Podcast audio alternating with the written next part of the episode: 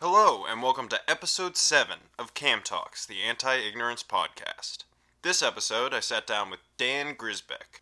Dan is an engineer who I met freshman year in Forbes Hall, and he's now currently a chemical engineer with several summers of experience at different types of power plants.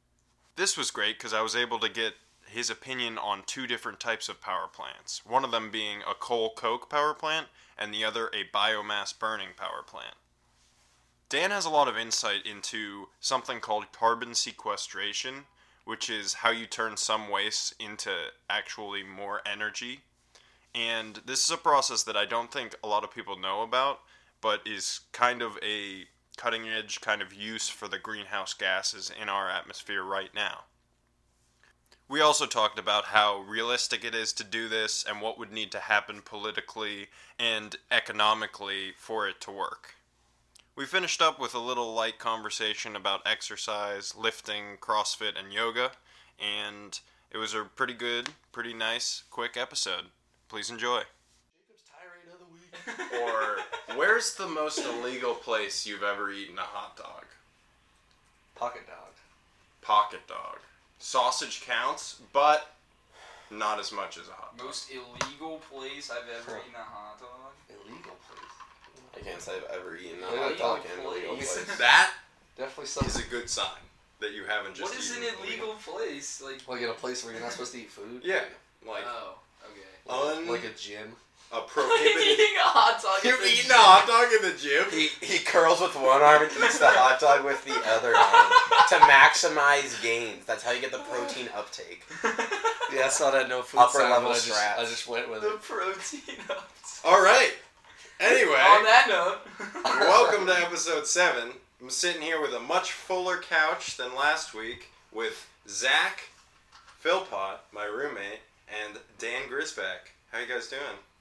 Good, good. Thanks And- for having us on. Oh wait, Jacob is also here Uh, Yeah, thanks. in his Google afterthought. in his Googler role, prepared to Google anything and everything we're gonna need today. Yeah, probably not. But Okay. Well, our topic today is Dan Grisbeck, who's sitting here with us. A little bit about his life and about the scientific things that he's done and the scientific things that interest him. How are you doing today? Good, good. So, Dan, you are a chemical engineer, and you've been going to school for four years, so you're a senior now. When are you planning on graduating? Uh, in the fall. in the fall. So you're you're kind of where I am, pretty much completely done. You've taken all the the basic stuff. You're into the more advanced classes now. Yep, upper level pillar classes is pretty much what we have left. Yeah. So as far as getting into the whole STEM major in general, how did you get there?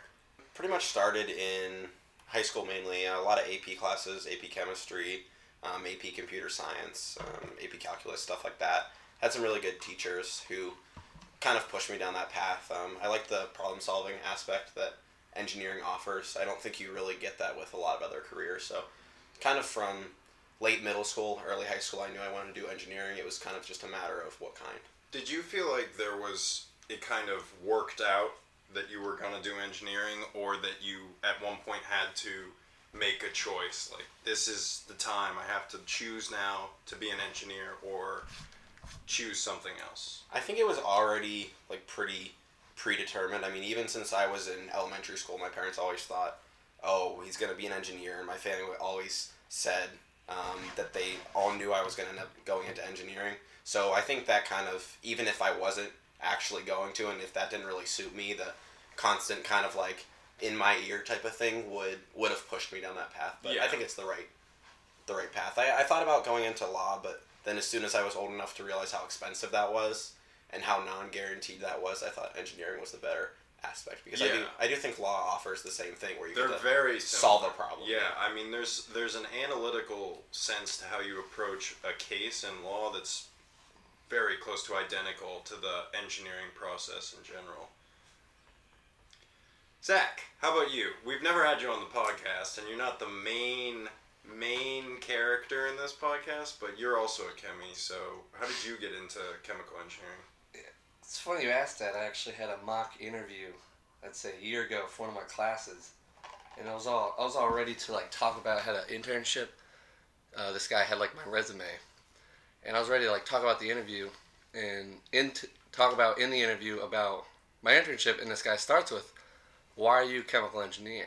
Mm-hmm. And I literally froze in front of the entire class for about like two minutes. It was the most embarrassing day of my life. I had no idea how to answer this guy because it's kind of similar to Dan. It's kind of just like kind of grow up and it's, all the teachers say how it's like a good route and if you have the the willpower to do it and the intelligence to go through it, it's kind of like everyone kind of pushes you towards that path. I really wanted to be a cop actually, but my dad steered me towards engineering. But I mean, I did well in high school, so I gave it a shot, and that's really why I'm here today. I don't really have like a cool story about it. It's just kind of where I ended up. Well, I think that's Yeah. where the majority of people. yeah. I'm kind of weird because I didn't know what I wanted to do right up until I got like my acceptance letters. So I still Yeah. didn't know I wanted to be an engineer even when I got into Pitt. But my whole family, my my father, my mother, my brother are all engineers. So I picked it because of that and then I do remember the the day and the moment and where I was when I picked civil. I was like, "Okay, mom and dad, tell me what each of the engineering is." and we I settled on civil just because it's more of an from the design point of view, it's bigger Yeah. than life, Yeah, easy to break big problem. down, very for me kind of an artistic way of looking at it, which of course you can take into every major, but that was my own personal experience. It suits your skill set. Yeah, so I always think that's cool, and I've been asking that to pretty much every guest we've gotten here, except for like my dad, because he's uh, I don't he picked engineering for a vastly different reason than why what he's doing right now. But yeah, so you have had a series of pretty cool, or you've most more recently are coming back from an internship in California. Can you tell me a little bit about that? Yeah, so my my very first, um, well, I don't know if you've talked about co-op in the past um, on the show, but for anyone who hasn't listened to past episodes, co-op is basically a rotating internship. So Pitt has, and a lot of other engineering schools, um, they have this co-op program, and you'll co-op with the same company for three rotations. So you'll alternate between school and work um, at your internship.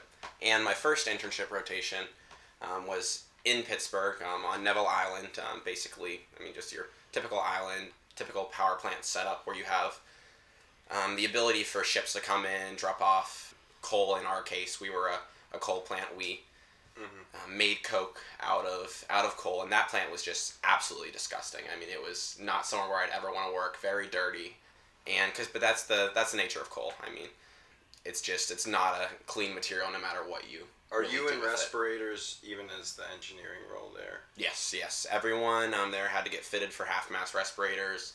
If you were on the plant, um, almost anywhere of note, like if you were just walking down the main road, you didn't need to have a respirator on. But if you went into the battery, which is where they drop all the coal in and they heat it up to extremely high temperatures to make that more refined coke that had less um, impurities to it, or if you went the byproducts anywhere where they had their sulfur dioxides and other materials, you had to have your respirator on. So Yeah, that's that's intense. I Yeah. mean, it seems to be to me to be one of these things that where people will say, "Oh, coal is dirty, coal is clean." It's this political issue, but I mean, it's pretty clear from a scientific standpoint and uh, ecological standpoint that it, it does have negative effects. I mean, yeah, you just had to work there for one day and you would see it. You had to you had to shower every day after work because yeah, I mean, it wasn't just like a you had to shower because you got so dirty. It was a mandated you have to shower every day after Oh, work because of the yeah, just the the chemicals that you would get on um, your clothing. Like uh, I had to wear.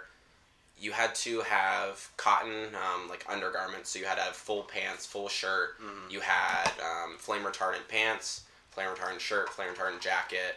You had to have a cotton hood if you were going up on the battery. Um, you had a four gas monitor on you at all times. what's to, that look like? um, so basically, it's kind of think almost like walkie-talkie size, and you would clip it on, and it monitored your carbon monoxide levels, um, your lower explosive limits. I forget what maybe sulfur content, and I forget what the fourth was. Um, but So, so- if it starts beeping, you run. Oh yeah, if it, it starts beeping, you immediately evacuate, and it would. I mean, it would. It would regularly beep, and I mean, you you made sure you put on your half mask respirator if it beeped all the time. But for the most part, you wanted to get out of there. And it, it depends where you were at. There were some areas where you would stay because if you were on the battery, you knew it was carbon monoxide. Yeah. Um, and that's something that your respirator could protect you from fr- um, fine. But if you were in the byproducts, you wanted to get out of there because it was sulfur gas, probably. So a half mask respirator is that the one with the cans you can trade out? It is, yeah. They have the the two cans on the side, not the one that covers your full face. Think of basically Yeah. like no, the- I know it. It's like it's the it's the lower half. A lot Yeah. of uh, interestingly enough, that's what veteran graffiti and mural artists will get. is That makes sense, yeah. Same kind of mask. But that's crazy. So first first internship co-op, you're at a coal power plant. What happened Yep. next? And so that plant closed down. Um, I had a nice first rotation. I think I learned a lot. Um, a lot, especially from almost like a tech side. I, I did a lot of stuff with Excel and VBA programming. Um, and then I moved on to California. They extended an offer out to me in Stockton, California, which is kind of central California, about an hour and a half east of San Fran, 45 minutes south of Sacramento. Um, and that's kind of more of almost a, it's a city. It has about 250, 300,000 people there. Um, but it's not a city how you would picture like a Philadelphia, a Pittsburgh, a New York City. It's, it's just high population, but it's almost like strip mall type of setup. Yeah. for sure. Um, but once I worked there, I was in a um, biomass plant. So basically, what we did was we burned um, agricultural or urban fuel. So either think of like wood pallets or there's a lot of farming in that area. So every, I think it's 10, 20 years, it varies based on the type of trees, but they have to take the trees out and plant new ones because the amount of fruit that you're getting from these trees uh, kind of just decays over time. So it's not beneficial to keep them going past a certain time. And that's what we take all that fuel, we burn it, and then we sell our energy that we're creating. Um, that our turbine, because our turbine will transfer that type of energy um, into electrical, Yeah. and we sell it back to Pacific um, Gas and Electric out Is in that so? Is that power plant the only power plant running the town it was in? Um, so no, there were there were other ones, and I'm not sure how much of Stockton we supplied and where exactly all of our power went because I didn't really deal with that as Yeah. much. But I think we were a 45 um, megawatt, which I mean it's hard to really put how much that is into perspective, but it was a, a decent sized power plant. Your biggest power plant, for the most part, are going to give you around 200. Um, those are really big power Yeah. plants. So 45 was a, like a respectable size. Um, so it probably could power a good chunk of Stockton. I'm not exactly sure how much. Okay. Yeah, I was just wondering whether it was the only power plant. Yeah, definitely- Sometimes in definitely the not the only smaller one. cities, they have stuff like that. And then, were you there? Is that where you were la- this past summer? Mhm. That's cool. So, that I didn't realize that that was the type of power plant you're in. So you're really right next to all this biomass reusal kind of stuff that we're going to be talking about a little bit later. That's that's really cool. And just in researching it recently, it's it's it's something that a lot of people don't think about because when you think of global warming and greenhouse gas emissions and stuff like that, it's all about how are we going to limit our production right now. But at the same time, we're living in a world where there's a bunch of greenhouse gases in the atmosphere and a bunch of stuff that we could be doing to get it out and could we could be doing with the current other industries that are wasting energy. So when you are taking these plants and this plant matter and burning it off, it seems like it's a good idea. What are some of the downsides to that sort of a process? Um, so there definitely are upsides, like you said. Um, it's considered a renewable resource, even though it's not. it's not technically renewable in the conventional sense because obviously you burn the fuel and it's it's gone. Yeah. But it's renewable in the sense that you plant new trees and you can you can recycle the process. Um, Yeah. The downsides are the fuel you have. That's the biggest downside because whenever you are running a power plant, you want something that's consistent Yeah. natural gas, oil, whatever you use, it's going to be very consistent. You can look at it from a chemical sense and know that you're getting the same material every single time within a very small fraction. But with biomass, you're getting something completely different every time, and that's what I dealt with a lot of um, in my my job role because whenever you're burning something, you get different BTUs. Whether you're burning a higher percentage of agricultural, higher percentage of urban, we try to keep that percentage consistent Yeah. but you have to take what you can get because if you're going through a drought, um, you can have different amounts of agriculture available. This um, winter, the winter is the rainy season in California, so Yeah. we had a lot of flooding. We didn't have as much agricultural available. We had to go higher urban, and our plant responded by not operating as well. We had to Yeah. lower our temperatures, lower our pressures. We couldn't operate at max efficiency because this fuel isn't exactly what the plant's meant to run at. That's pretty cool. So, I assume there's a lot of heavy metals and There stuff are, yep, that definitely. burn off. Because when I'm thinking of a pallet, you know, it's held together by nails and There's a lo- so basically how that works is in our boiler um, we have these undergrate hoppers and they're basically just think of just a, basically a sheet of metal except with a bunch of holes in them. Mhm. And the point of that is to capture the heavy metals so they don't go all the way through to the bottom into your kind of I, not really fuel source, but so they, they get caught basically. Yeah. And we also have a huge magnet, but you can only capture so much. I mean, like aluminum doesn't get captured, and that's one of your biggest um, your biggest metal sources. And even then, the magnet's not strong enough to get heavier metals. Yeah, that's. I mean, it's interesting. I was just watching this uh, video in, well, probably one of the more most boring videos I've ever seen in my entire life about how you build a steel structure beginning to end. So they started at ore collection all the way up through implementation in a building. But in the actual steel production plant, they have almost the opposite process, right? They're burnt, they're melting this steel. It's mostly just steel, and they're collecting all the metal, and then they they do recycle some of the gases. But for you guys, you're more worried on the energy you can get from that actual burning. Mm-hmm. But that's a super cool process that is, to me, very interesting. So it's kind of weird to go to a completely different state from college, right? Yeah.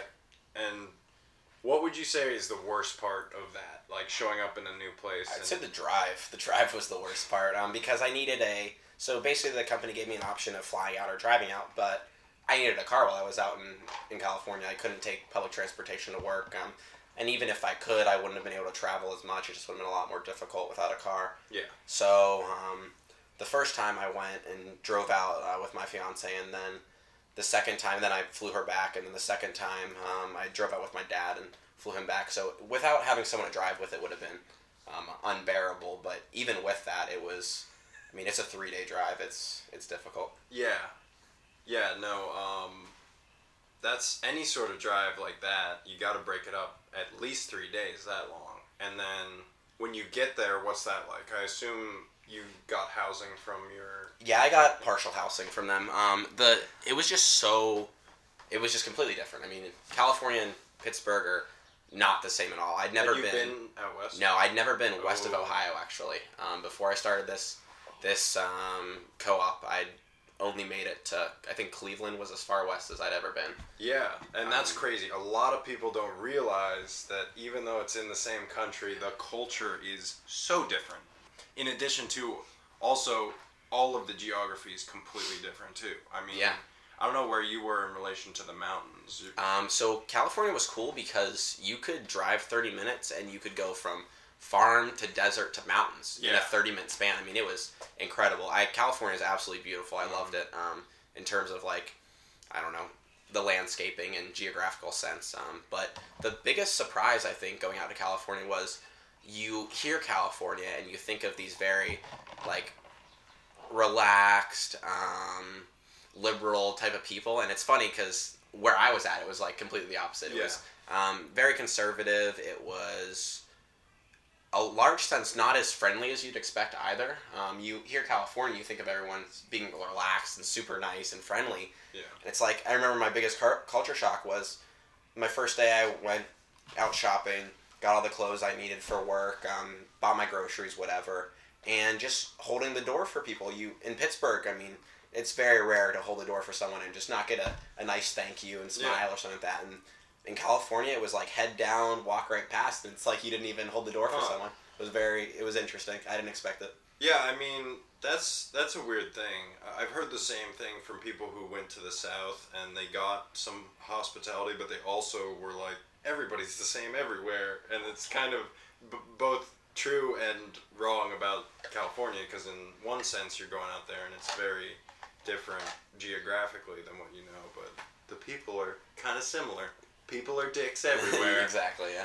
That's uh, that's cool. And uh, do anything anything fun in the area? Yeah, I visited um, Yosemite a couple times, which was gorgeous. I mean, that was- just That was the coolest place I've ever visited in my life. Um, Yeah. Visited LA, San Fran, went to Disney. I mean, pretty much hit up everything of note there that I could. yeah Um, and I mean, it was great. It's a great place to live. Um, but you don't realize how far everything is away from it, though. There's so much in California, but California is so huge. yeah Um, you can just drive for, I don't know, a good hundred miles and see nothing. yeah. That's it's such a weird thing that California on, honestly should probably be its own country. Yeah, it's because huge. They it have really is. in they're in the top ten world economies, right?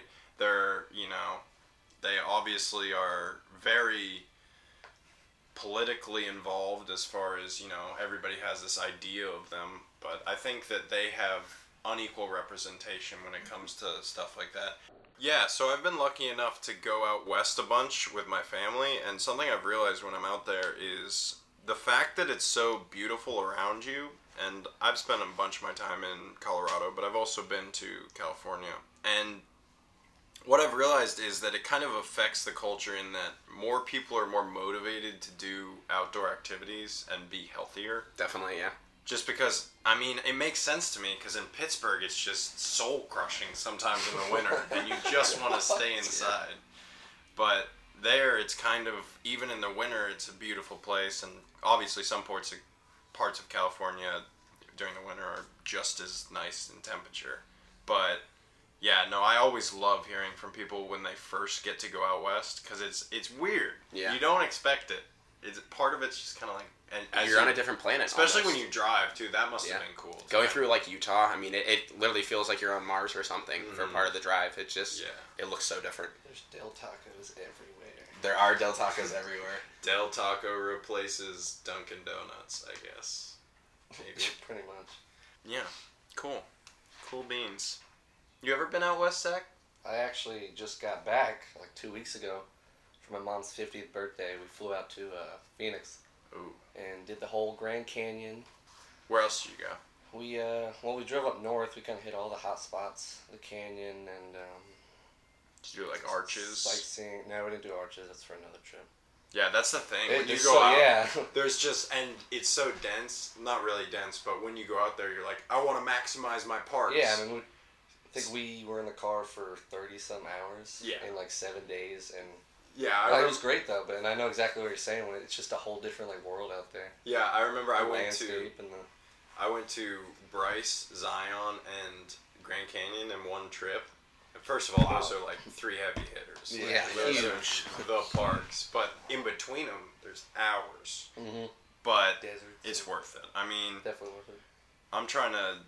I've always wanted to go out there, rent a rental car, and bring like one less longboard than there are people, and just go up and do those roads. Because for me, just the way it's so, it's such a beautiful place, and the topography you can't really beat. Mm-hmm. But yeah, Cool stuff. So I want to circle back to this what you're talking about with that, what that plant did with burning biomass, and it, it all kind of ties into this idea of carbon sequestration. So if you guys don't know what carbon sequestration is, basically I took I looked it up on Wikipedia and kind of condensed down their description into something a little more reasonable. Carbon sequestration is the process involved in capturing and storage of atmospheric carbon dioxide. This process is very promising as a way to reduce the buildup of atmospheric and marine greenhouse gases which are released during industrial production, the burning of fossil fuels, agricultural production, and other human causes. So, what is your experience kind of more with this more specific aspect of, you know, greenhouse gas and how to deal with them? So even though um, our plant is considered renewable energy, um, you're still burning a fossil fuel. The the trees and the urban products that you're burning, they're still considered fossil fuels, and as a result, um, as you stated, carbon dioxide is produced.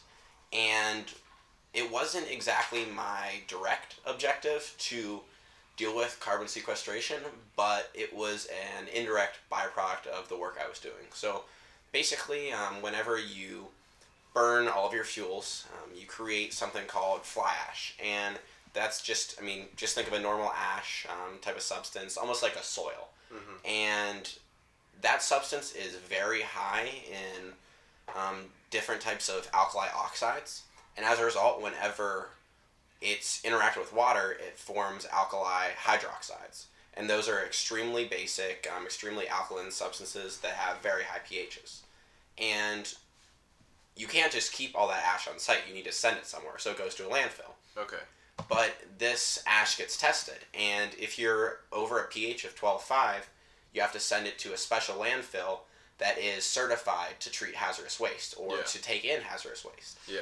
And the landfill that we normally send it to is only about 15, 20 minutes away. Um, the costs are far less for them to take it in because they don't have to have any sort of um, special like permitting for hazardous waste, and they're also so much closer. So the amount of fuel um, that you have to spend on paying your drivers is way less. I mean, Yeah. the trucking fees are are substantially less. So since probably about five or six months before I started, the pH um, of our ash was really starting to skyrocket, and we got above 12.5. So, I mean, every year, I don't want to put an exact estimate or exact amount on um, how much that costs just for confidentiality to the company, but it's a very large amount every year, and it really decreases how productive your your plant can be. For sure. Um, so as a result of my kind of research into that, as well as one of our chemical engineers, we came across the um, process of carbon sequestration, and basically that those hydroxides in the ash can be treated with carbon dioxide, and they'll form carbonates. And not only is that good for lowering the pH, because calcium carbonate, for example, has a pH of about nine or so maybe 10 i think it's 9.2 roughly and the ph of calcium hydroxide is about 12.5 Yeah. so you get the benefit of having for us all, all we really cared about was lowering the ph i mean that's where the money was at that's what we need to do as a company but Yeah. you're also sequestering all this carbon dioxide and you're helping the environment as a result So is that the fly ash? Is that a, a process or a part of this this chemical process of uh, mineral sequestration? Um, yeah, it is. slightly It's so it's not a commonly used one. Um, to my knowledge, I don't think that fly ash is used that common for carbon sequestration right now. I think it's mainly general soils, but I think it's something that more plants should be doing. It's created almost. I mean, not any um, fossil fuel, for example, like oils and stuff like that. You really don't have that fly ash, but any sort of coal process, you get a fly ash. Any sort of wood process, wood burning process, So is it biochar? yeah, basically. Um, it's it's not quite biochar. It's like it's it's similar. Yes, It's kind of like zombie biochar, right? Like you kind of it looks and acts like biochar, but it's kind of you got it in a different way. sort of. Yeah, yeah. You could Because I comparison. when I was researching this, the the biochar is a very new thing. Like studies have are just starting to kind of be done on it, but it's what you're saying. It's uh, a charcoal created by any sort of thermochemical uh, decomposition of organic material, and it can be added to a land landfill and the soil to make better landfilling, basically, which is kind of cool because that's the crossover between our majors is mm-hmm. landfills and this sort of waste management. And we talk a lot about how landfills are ideally really great sites for carbon sequestration mm-hmm. because you're taking all this organic matter, all this half-eaten food, all this stuff, and you're putting it in the, in the ground where it's not releasing the atmosphere, and you cap it, and you do all these things where you test the gases coming out of it, make sure it doesn't explode and upheave and stuff like that. But the big problem, the huge issue with landfills and with like human waste in general is we put it in these pesky bags. And to get through those bags and to start that biological process is it's an astronomical amount of time. yeah, So I always I thought that was a pretty cool crossover between what we're talking about. But I thought it would be interesting to bring up the most basic form of carbon sequestration, which is just any sort of saving of carbon in the land. So that can be the creation of, of peat bogs, which is a peat is literally just uh, decomposing matter. So usually like mosses, but any dead trees and stuff. That's why swamps are really good places to sequester carbon because they're so full of this rotting material that's kind of being the rot is kind of being slowed down, which is what you want. Then also any sort of forest, any sort of trees is going to help with you know filtering the carbon dioxide because trees trees tend to like carbon dioxide. And finally, I think this is kind of what you do. There's two sides of agriculture, right? There's the cowspiracy side where we reduce the greenhouse gas emissions of this whole industry because of the way that it affects us and because there's a cultural thing behind meat. Check out episode 5. but there's also the other side of it where you're reducing the impact by taking these byproducts like what your plant was kind of doing and and burning them off and getting even more energy out of them which is sounds counterintuitive because you're still burning them and it is kind of but ideally in the whole equation it's overall beneficial Yeah. so yeah and i think that it's interesting how all this stuff kind of meshes together and this is certainly a solution to the sort of cowspiracy problem as well as you know cars and and industrial i mean we've all worked at industrial places like you know i'm sure zach the amount of waste that happens on any process anything It's phenomenal. we waste so much of everything in any process. Yeah, I mean it's it's weird. Everything from the little plastic sleeve that the the safety glasses come in that you just throw out to you know entire vats of uh. You worked at a makeup place, Pounds right? and pounds of makeup gets thrown out because it's you know it might be like a, a blemish in the bottle. Yeah, so just like- like, chuck it. Yeah. stuff like that. and that's that's what a lot of people don't realize when they don't work in the industrial field is that yeah reducing and recycling and not eating that much meat is important but a huge percentage of greenhouse gas creation comes from this industrial complex and the i mean we're all at fault we just pay with our wallets not really with our you know actual car producing this stuff so carbon sequestration good or bad dan Very good. very good. What are the problems with it? Um, it's it's difficult. It's not that easy. One, you have to. So, well, I guess the biggest thing is, in terms of industrial, um, plants don't really have any sort of incentive to do it Yeah. because if uh, we didn't have our pH issue, we would never even have looked into it because we're not getting taxed on our carbon dioxide. Yeah. And I think that we should be. I mean, obviously, it would make us less money, but in the end, I think that if plants um, and industry in particular isn't held accountable, then we're going to just keep the, the environment's going to keep getting warmer and warmer as a result of more carbon dioxide in the environment. And I don't anticipate that happening in the next four years, obviously, because the current administration has already um, clearly gone away from that side. But I think in the future, you will have taxes on carbon dioxide emissions. And I think that's something the EPA is going to really start stomping down on because, and once that happens, it's really not hard. It's not difficult for our plant to just so basically we have flue gas and that that creates a lot of our carbon dioxide or we release it out of the burning of our fuels and that creates a lot of carbon dioxide but all we have to do is have piping that keeps that carbon dioxide and we just pipe it in and pass it over our, our fly ash byproduct and we sequester that carbon dioxide and we lower our pH. And it's not the initial cost might be a little bit it might be maybe a few hundred grand but in the, the scheme of things that's nothing. Um, and the amount of benefits that would have in the environment if every company that has something like this would do that it would i mean it would make an astronomical difference Yeah. And I, I don't want to get too political on this podcast because that's like you go into a whole deep Mhm. dive. But the the basis of it, which is what I like to talk about more than the individual issues or whatever tweet Trump just had or whatever, like that stuff is so of non-importance to me, w- whether for one reason or another. What really is important to me is the the basic sort of what your philosophy is that drives your politics. So what you're saying, I I completely match up with you on in that we need to be responsible for our Earth now.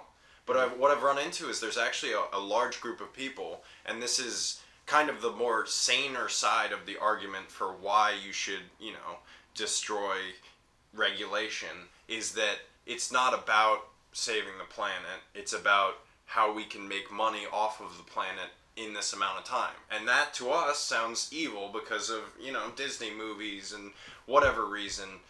But to some people it is just there is this much resource left and let's do it. Let's use it. So I was thinking how can we monetize carbon sequestration and I think the right way to do it isn't just taxing. I think it's it's also you throw a benefit into Yeah, it benefits in addition to would be the back yeah. Into the tax. Like because we have think of LEED certifications on buildings you know?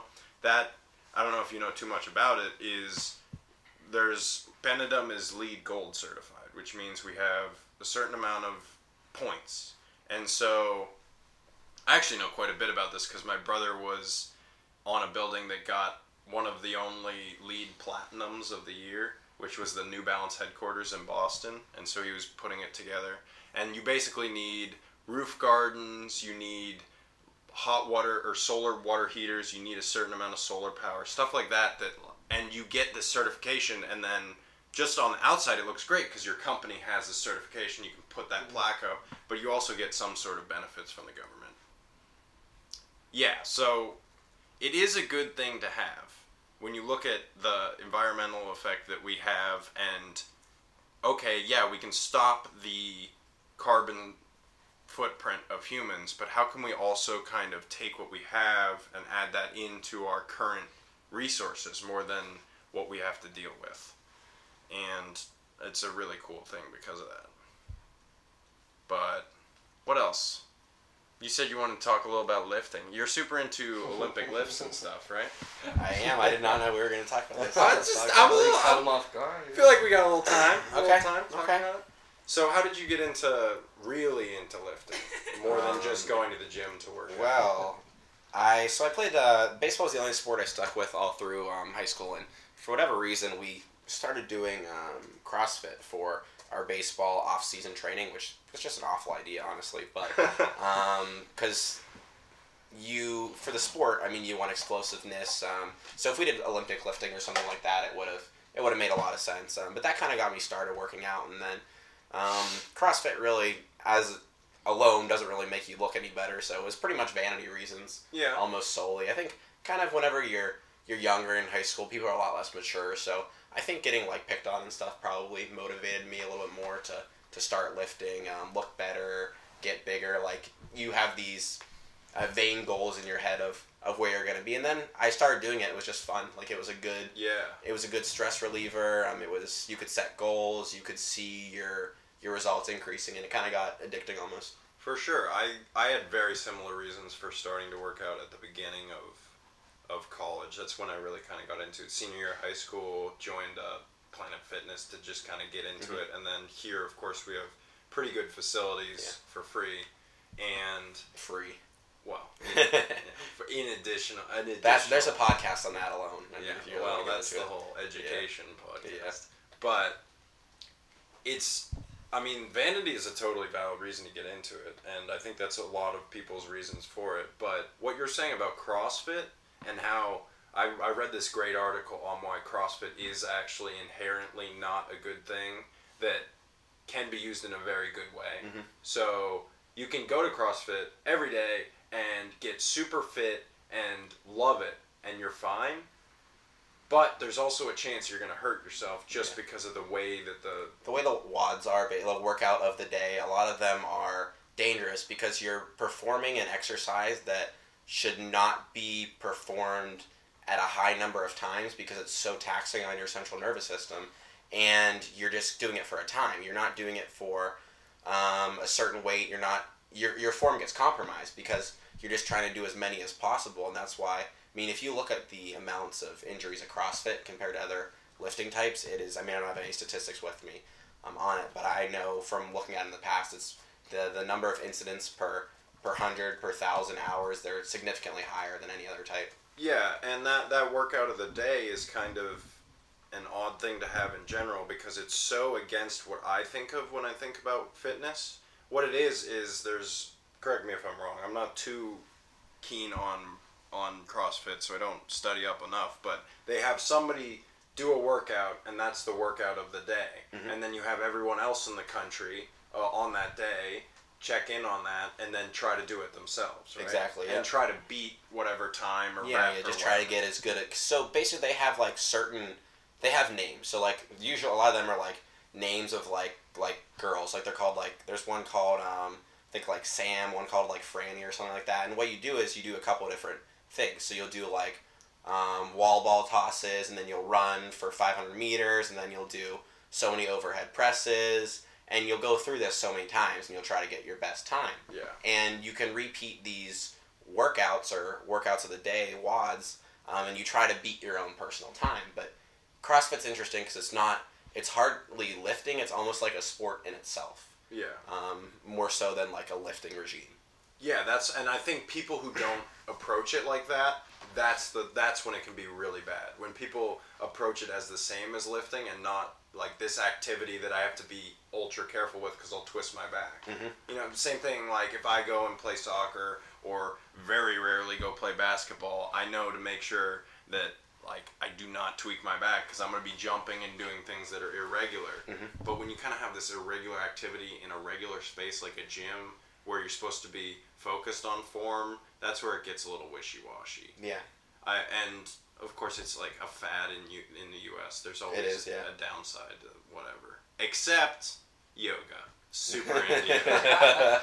You ever do yoga? I, I have i've actually i've done hot yoga before that was one of the the hardest things i think i've ever Was done Was that like one of your first times doing yoga? It was my. Mm, I think I've. We did it some in high school, but it wasn't like it was easy stuff. Um, but yeah, the first time we did hot yoga, and it was it was a novice level hot yoga. Yep. And oh, some of the stretches was I am not very flexible, and that was uh, that was pointed out to me um, very much when I Oh started yeah, trying to do it's the workouts. constant. You got to leave your pride at the door as a beginner yoga yogi, I guess. I, But I started doing it because it, it I had just you know a little bit heard everybody's heard of yoga because the fad swept the nation Yeah. pretty recently. But for my back, I have this back problem called congenital kyphosis, where one of my vertebrae is a little misformed. It doesn't have the corner to it. It's more of a triangle shape. So when there's not that many health effects from that other than I can tweak my back if I don't stretch regularly. And I'm such a shit bag that I'll just forget to stretch if I am not doing a- athletic activities for a couple days. So that's another reason for me to get into yoga. And I really haven't found anything like it.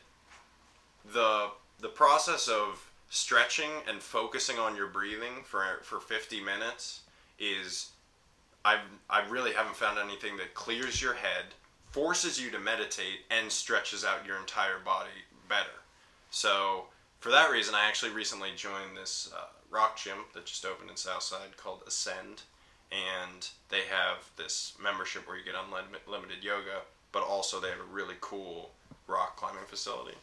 So I thought that would be kind of a cool transition from the lifting thing where I have kind of fallen out of love with lifting, whether for one reason or another, just kind of, you know, parts of it become pretty mundane where you just Yeah. go and you do Gets the same thing. Yeah, Yeah. which is part of it, I understand, is the meditation for a lot of people. You go and you do the same thing every day, and that's cool. But to me, I'm always one of those guys who I'm going to do a superset with two activities because I need to have, like, kind of things like that. Or I'll do max sets sometimes. But I was running into lack of motivation. So for me, I think that rock climbing is probably a better better outlet as far as you know you can switch it up more. You can keep the variety yeah coming. It's more. It's more like fun. I mean, it really is. It's more. More fun. Yeah, it's you're going for like I don't know, you can try to get to the top of the wall and how many different times you can do it. You can do it with just your arms. I mean, so many different routes you yeah can and they do. have they have at this new gym it's so cool the way they have it set up they're changing the routes like every day Yeah. like twice a week It's a good workout too. Oh, it's a great workout. Oh, it's- yeah. it's- workout. But the thing is, when you look at it like that, it's it's a great workout for a certain body type, and Mhm. that's the vanity aspect of it. So you have to, if you're gonna be a rock climber, you have to be like, all right, I'm not gonna get jacked. That's just not part of it. You're gonna get shredded, Yeah. you know, You'll be but strong. you're not gonna be I don't know. have you're not gonna have a huge frame more more as like a lean frame. But Yeah, for no, me, yeah. I've kind of accepted that, and I think it's pretty cool. And I, but I also really am into Olympic lifts and seeing people just do like crazy weights. Yeah. Because it's just like, wow, that is that's a that guy's picking up half a bus or some shit. Yeah. You know. Um, Jacob, do you want to say anything? Nope. A lot of good fact checks this week. Yeah, Jacob. Jacob has been really on it. You're welcome. Thanks for tuning in.